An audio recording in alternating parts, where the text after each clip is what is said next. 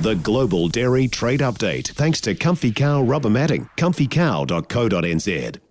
Every cowshed needs some comfy cow. Rubber matting, 18 past 7, joining us with the very, very latest from the Global Dairy Trade Auction. Rowena Duncum. Morning, Row. Good morning, BK. Right.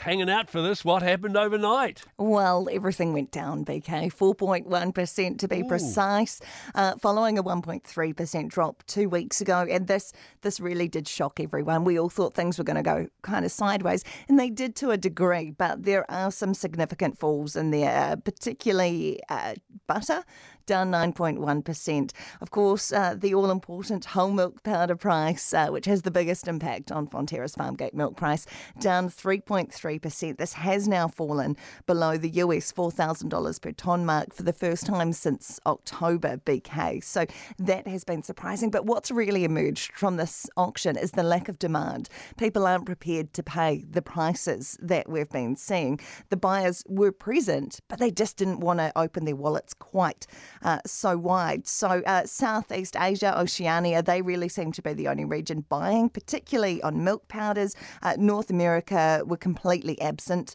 from this event. And yeah, demand for dairy does seem to be easing off right now. We've seen declines at GDT for seven of the last events now. And July typically is pretty quiet. You know, uh, we're in the depths of winter down here, as I very much discovered when I arrived in Auckland last night without a jacket.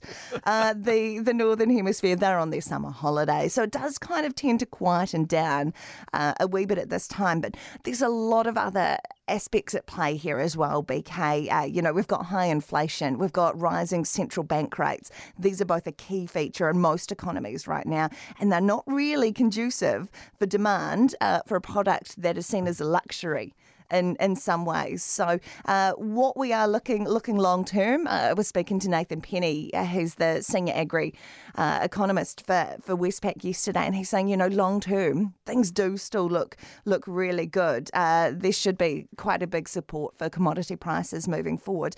A few things uh, that I also found interesting, BK, is there's a much larger premium being paid for New Zealand skim milk powder over the EU, with a US $119 per tonne between the contracts. So that is really good. You know, we talk about how we have to do all these things to get a, a premium paid for our products, but, you know, speaking to Hunter McGregor in, in China yesterday, uh, produce, uh, consumers over there are already paying between 80 and $120 per kilogram of lamb rack. Uh, you know, we're already seeing consumers paying a premium, 119 US dollars per tonne for our skim milk powder mm. over the EU skim milk powder. So there are some really good rays of sunshine out of it. But all in all, yeah, I think farmers will be a bit disappointed with it. But hey, look, you know, we are coming off really record high prices.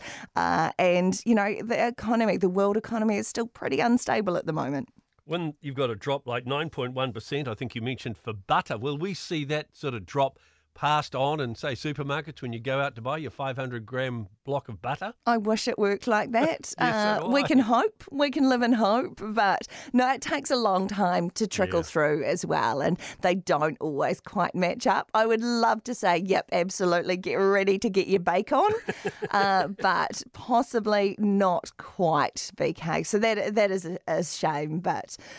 Yeah, uh, looking forward to, to chatting to people about it at the Primary Industries New Zealand Summit uh, that's taking place at the Cordis here in Auckland uh, today and tomorrow. Uh, of course, we've got the Primary Industry Awards Gala dinner tonight, uh, which is quite exciting. So, yeah, despite, as I mentioned, arriving in Auckland without my jacket, without my EFTPOS card, and Ubering to the wrong hotel yesterday, I'm hoping I've got all of the drama out of the way uh, and now everything's going to go nice and smoothly. Honestly, this is why we don't send the country folk to the the big smoke, yes, BK. It just doesn't work. Exactly right.